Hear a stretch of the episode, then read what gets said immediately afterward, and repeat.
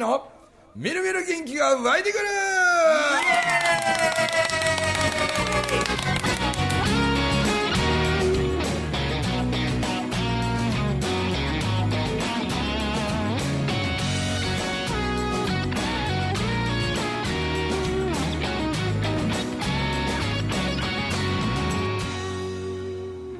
はいおはようございますおはようございますおはようございます。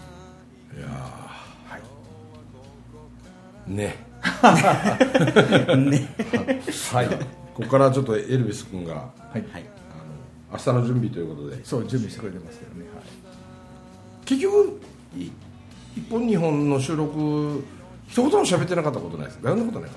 ちょっとだけ最ちょちょっとだけ。ちょっとだけ。喋るはい。はい。今日は寝てなかったな。今日も寝てなかったです。まあ間もなくでしょうね。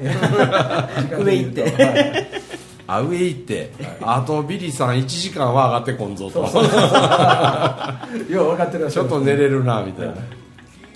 明日なあの大阪港。そうですよ。大阪も平平日。平日の、大阪港ね。まだ第一講義1か月ぐらい前やったか。1か月前ですね。ははい。でその前にこの収録終わった後にそうですね。これがあったんですよね。そうやで言いましたから。はい。ちょうど1か月ぐらい前じゃないですちょうどかね1ヶ月前ですよね。一講義な、うん。はい。もうだいぶ前のような気するわ。いろいろ。予定が集まりすいろんぎてなことありましたもんね。は香港行ったり。い。うん。ああそクやルーズ行ったり。クルーズ行ったり。決勝見に行ったり。はい。あちこち行ってありますもんね。でもそう思ったらこうあれですね。今年の夏っていうのはうんこうプライベートで結構いろいろ行くっていうのが多かったって感じですよね。プライベートで？ああ香港もあそのクルーズ船もっていうようなところでいうと、その合間にちゃんと公演を入れてるってことまあがそうですね。ねそうだからその領昨日領収書をはい。うんちょっと明日友樹に持ってってもらおうかなと思って整理したらめっちゃないねん。ああそうかと思ってプライベートばっかりやったから。うん。あそうですね。領収書が全然。確かにそうですね。なんかいろいろ言ってるけどもって感じですね。でもちょちょ若干ほんの少しだけ秋めいてきたような気がしてふと昨日リュックサックを洗おうと思ってな リュックサック洗って。へめっちゃ綺麗になったと思うめちゃくちゃ綺麗になってますね。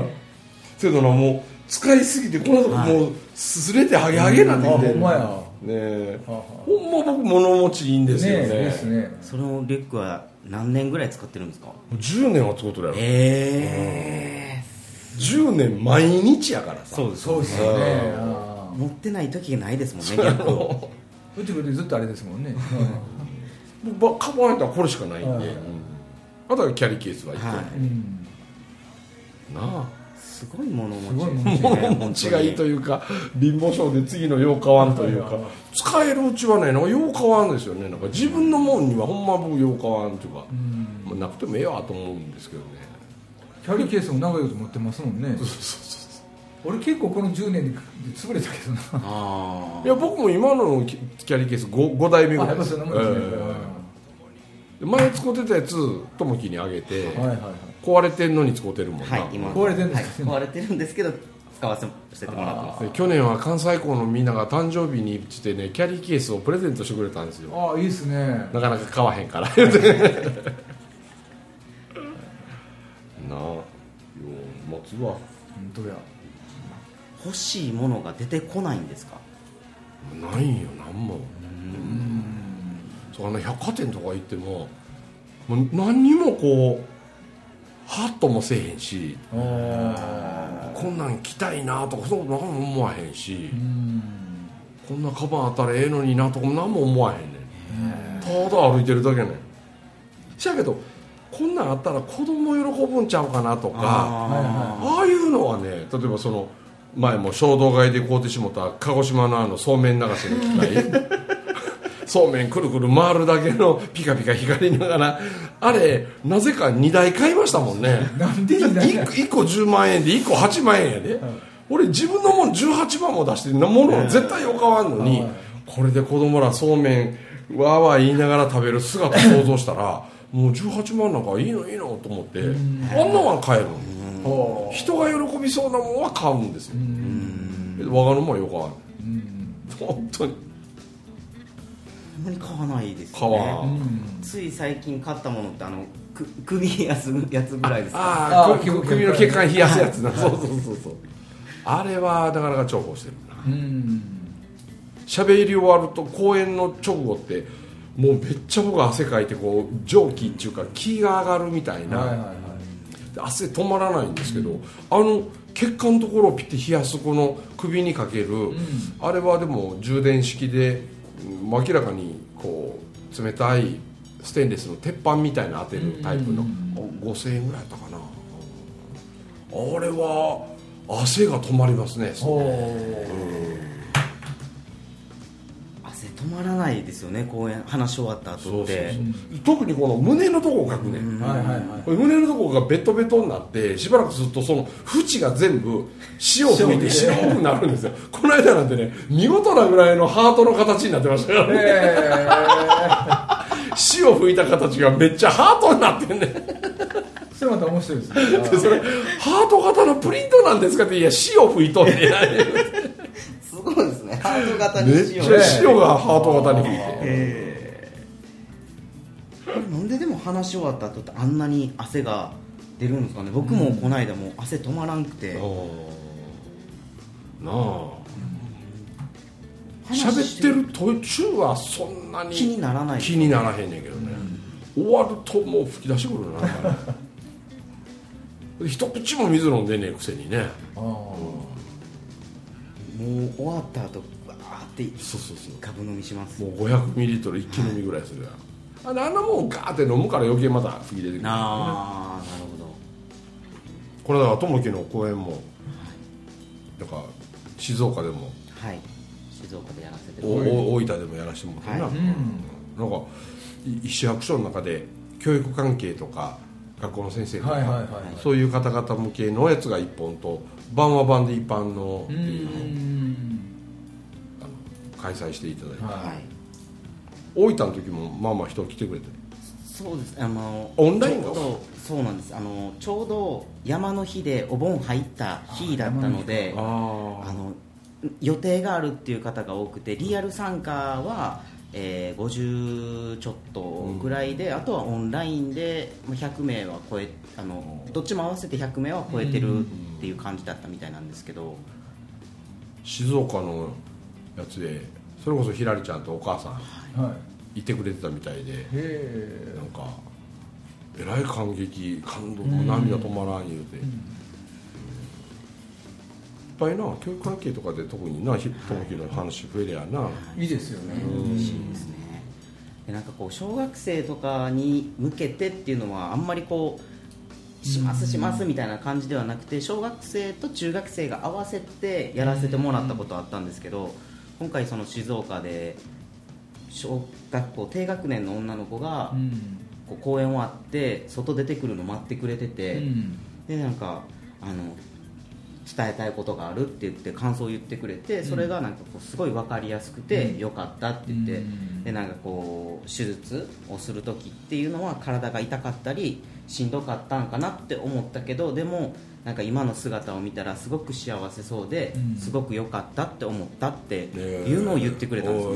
でそれを泣き泣くのを我慢しながら言ってくれたのを見てあなんかこの小学生低学年でもうん。伝わってくれてる。でなんかこう優しい気持ちになってくれてるんやなって思ったらあすごいなんかこう意味のあるというかうん。その子はもう性別に悩みがあるとかないとかそういうのではなくてね。うん。てなんかそういうふうにこう思ったことを伝えてくれたっていうのがすごく嬉しくて。ほんまやな、わざわざね。本人に言おう思って待ってて、はい。いやその子はおそらく、ね、もうちょっと小学生からこう思春期を迎えとかなんかした時も多分自分の内側に内側に思いをためることなく、ん。親なんかにでもいっぱいこう話をするような人間になっていくんでしょうねねきっとね。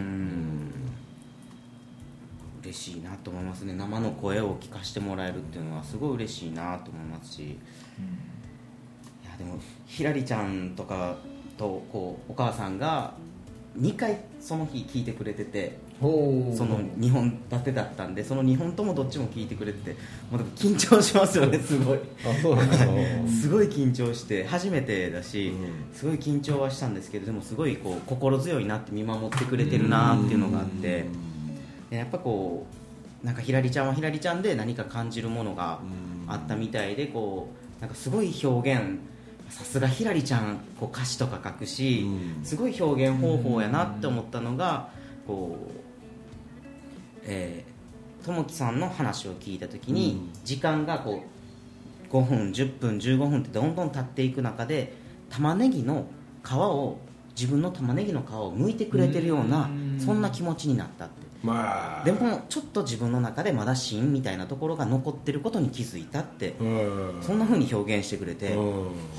あすごい表現方法表現力豊かやな。分かりやすい、うん知らない間に友樹の歌できてくるかもね それがでもあのそれこそ YOU さんがうん「知ることは愛の始まり」っていう歌をうん作ってくれたじゃないですか、うんで最後のこう公演のまとめのところでうん。音楽を流しながら話をするんですね、うん。でその歌詞なしで音楽を流して、うん。こうまとめのちょっと雰囲気作りもし,、はいはいはい。てっていうような形でやってるんですけどその歌がこうひらりちゃんやっぱりすごく耳がいいので、こうこういう風にした方がいいよって言っていろいろアドバイスをくれて、うん。でもうその歌詞を送ってって言ってくれて、うん。それを私歌うって。へえなんで最初その歌が出来上がっ知ることは愛の始まりのこう歌ってるのがひらりちゃんバージョンっていうのが完成したらそれでまとめをさせてもらおうかな、えすごいじゃないですか。えすごいね。ね。ええいや俺もひらりに歌使って作ってもらいたいわそれどんなんかっていうとねえそれこそ高知の高知の紬の今5期ですよね、5期の主催やってるのがあの光君って言って、はいはいはいはい浜町浜松浜町があるんであの高知アイスというねアイスクリーム屋なんですけどだけどまあそれこそあのそこのおやっさんがうんなかなかにはこう高知では有名人であの高知アイスの浜町社長って言ってまあそれこそおお父さんが社長が若い時にこんなパラソル広げてあのクリーンクリーンアイスクリーンって言いながらあのアイスクリーム屋のおいちゃんと何なんか立ち話した時に「いやもうわしもアイスクリーム屋さんやめよう思ってる」って言ってで話してるうちに「お前もしやる気あったら道具みんなあげるから、うんやりたかったらややってみたらって言われたこときっかけでアイスクリーム屋をやりだしたの販売を。はでそこから自分で全部作ってみたいなと。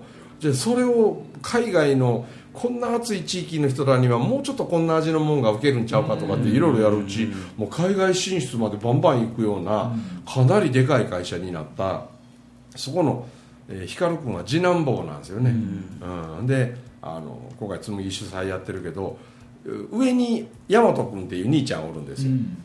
でこの大和っていう兄ちゃんがまた面白い男で。で大和光で3番目に幸次郎っていう弟おって、うん。もう3人とも体型も売り3つみたいな感じでね。もう体型一緒やしちょっとぽっちゃり系でね。けどそのお父さんが豪快なお父さんなんですけどね、それでその息子らのために歌を作ったって。うん。でその大和光幸次郎でしょ、だから山彦次郎山彦次郎って言うてね大和の山光の光幸次郎の次郎で山彦次郎って言ってね。でそれを子供たちがすごくあのその歌を気に入ってるというか好きで。あでえーなんかなんかこんな性格のこんなやつだけどその名も光くんみたいな感じで、おでそれを聞いた時僕も最初はすごい爆笑したんですけど、でも考えたらうちも山とヒューが勇気やから山ヒュー勇気とか 山ヒュー勇気とかでできるんちゃうかなみたいな、はいはい。でもそれじゃパクりすぎやよなみたいな。だけど大和ヒューが勇気っていう名前やけどだからそこからあの一応ねこの3人の名前は僕がたまたまその、うん、子供の名前ってなどんな風につけるとあれかなとか思って。でなんとなく僕は3人かなって。うん。でねお願いやから女の子はどう扱うてええか分からへんから、うん。女の子はやめてや言うてねめっちゃ勝手な言い分なんですけど その通りになったんですよねうん男の子3人に。でそのところにねちょうど僕あの北海道のうん。ある人からそのこう禅座禅のうん。なんかこうお坊さんのうん何か本をもらったんですよある人から、で僕何気なくそれのこう移動してる時にちょっと読んだこの禅禅の心得みたいなものの一つにやっぱり人はあのたくさん集うべきなんだと、うん。でできることならやっぱり日の当たるねうん。日の当たる場所で人が集う時にはねこう輪っかを作って、うん。で話の輪が盛り上がってそれで和みの輪ができていく、ん。でそういうタイミングに人っていうのはなんか奥深いところからこう湧き喜びが湧いてくるっていうような、そういうフレーズがあったんですよ。ほいでああそうか大いなる輪ってまさにそれは大和大和っていうことやなって。で日向でっていうと日向って日向って書くわけですしで喜び湧くっていうので勇気なんですよ、はい勇気ってねあの温泉が湧くっていうあの湧くに、えー喜びと書いて、はいなんであの禅の心得みたいなほんの3行ぐらいの一つのお話なんですけど、うん。でそれを3人の子供に当てはめただけなんよ俺。ほなんでお日向で人が集まって話盛り上がってで笑い声にあふれてでなんか俺たち仲間だねっていうその大いなる輪が大和ができてでその時みんなの喜びが湧きするんだみたいな。なんか五円紬大学みたいやうねあいや本当ですね。本当よ、うん。すごいな。あでも勇気がこのめちゃくちゃ名前を気に入ってるって、喜びが湧くやでって言ってすごいこの名前が好きって言ってたんで、もう自分の使命って言ってますもんね。うん。ほだからあの IBS で、えっと、スピーチした時も、うん。あの世界の共通語は笑顔やっていうんで、笑顔。うん。笑顔さえあれば絶対どこの国でも生きていけれる言うてね、だってあいつほんまにちっちゃいとこからいつも笑ってる子で、ね。うん。うん。1年生の時に書いた作文が「僕には悩みがあります」って。ね ほうれい線が深くて。お母さんと毎日このほうれい線ほうれい線言ってね。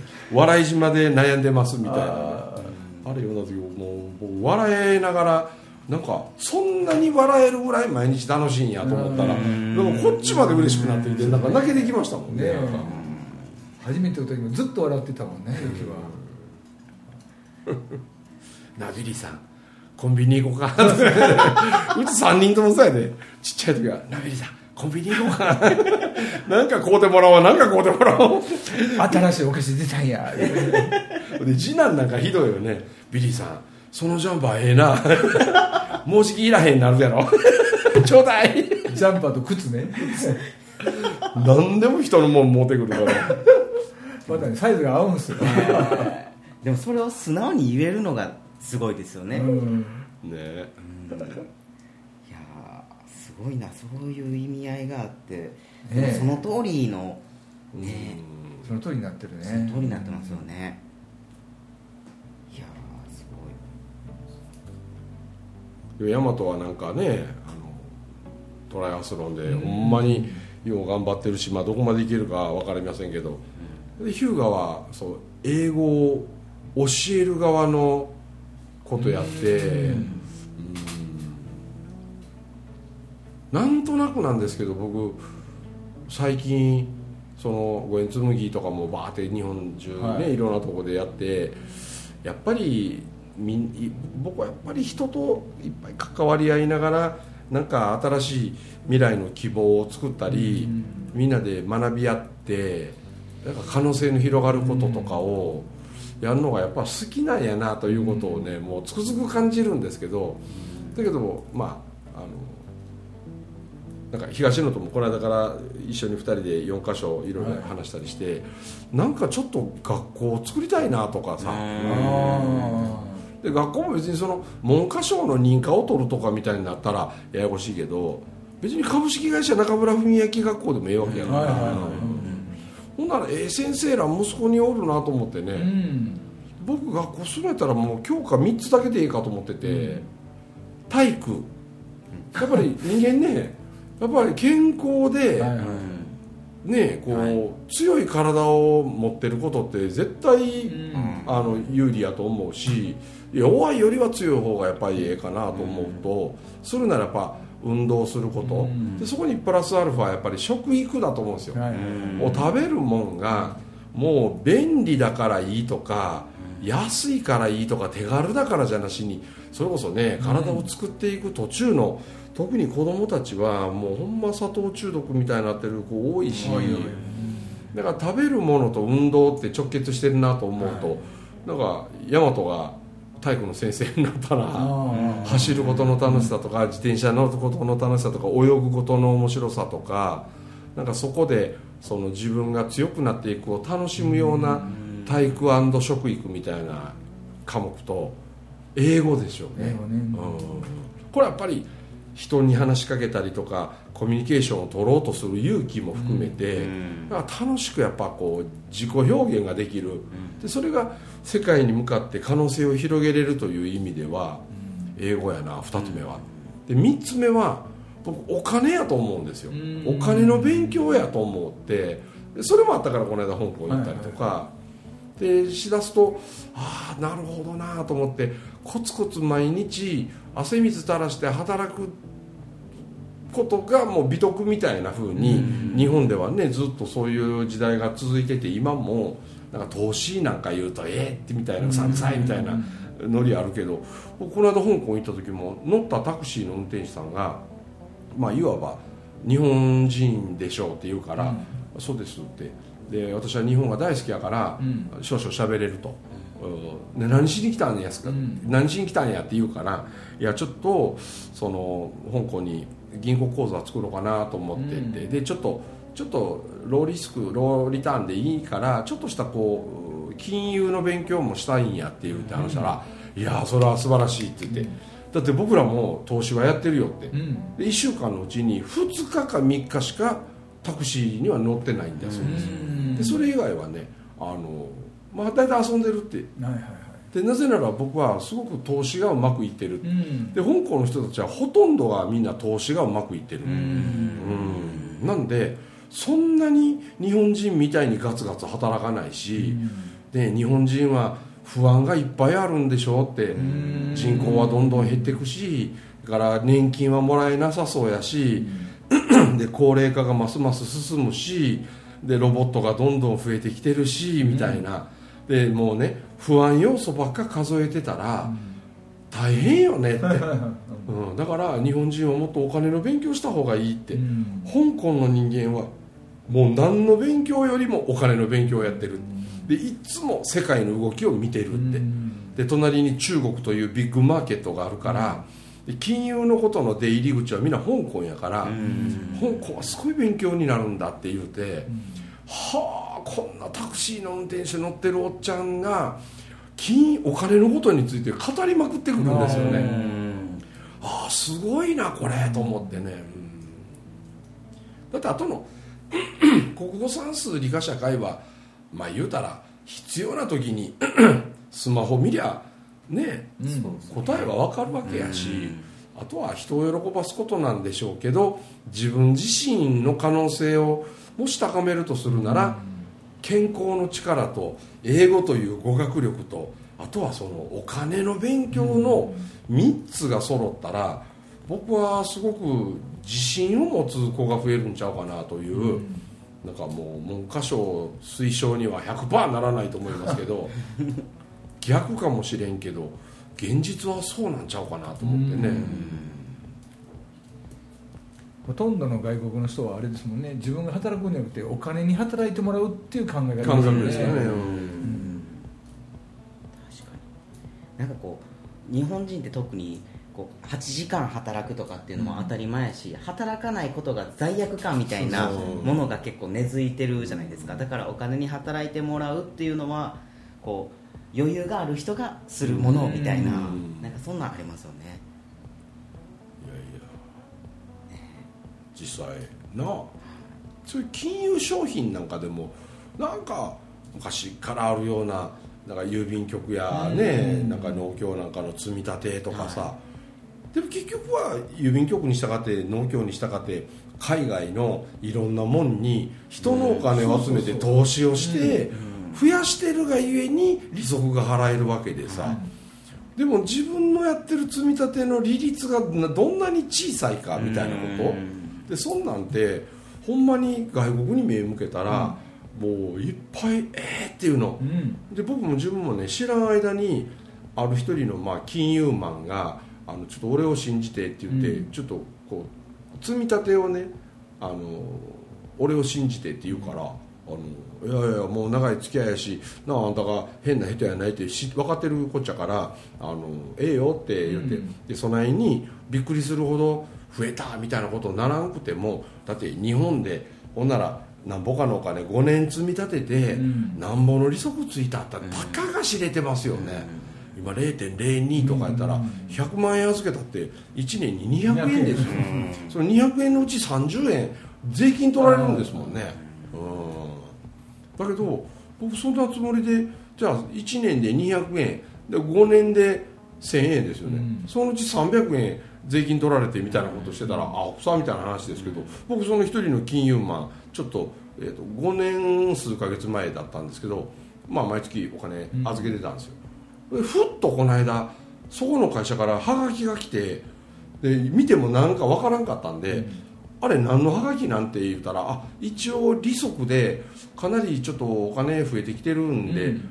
お知らせしとこうと思ってって言ってえどういうことって言ったらこの5年の間に200万増えたからねっていう話だったんですよ。え？利息だけで200万増えたんっつってあ僕ちょっとびっくりしたんですよね、そんなことってあんのって。だから勉強してないからそんな世界があることすら知らんだけのことだけどこれラッキーなことにその、まあ、ラッキーと言っていいかどうかは分からんけど思いのほか最近円が安なったからそれもあるんで世界株っていうやつを対象にここの株が上がりそうっていうところを見てちょっとお金入れる。うん。でそこの上がり幅を利益に確保するっていう、そういうこと。あここは伸びしろあ薄いぞと思ったらそこは撤退するとかっていうことを操作しながらどうもやってるみたいなんですけど、はあと思ってねいやそんな100万預けて年200円の世界におるなら、で5年でなあうん。200万の方がびっくりこくりやん。ね。すごい。だって知らんかったんやもんっていう人はずっとコツコツしてるだけなんちゃうかな。で年金もらえんかったら、やれ政府がどうじゃのってその時になって文句言っても遅いしね、うん。そう思うとそういうことも、まあ、一つは知ることは愛の始まりなんかもしれんしな、あありがとうございます。だって知らんかったんやもんっていう人は、なんか自分の世界で、えー狭い世界で小さく生きてるとなんか知っとっても良さそうなことも知らんと済むし、でも付き合いの幅を広げていくとねこんな話っていくらでも聞けるし、で信頼関係と人間関係あったらそないにリスクもないと思うんでね、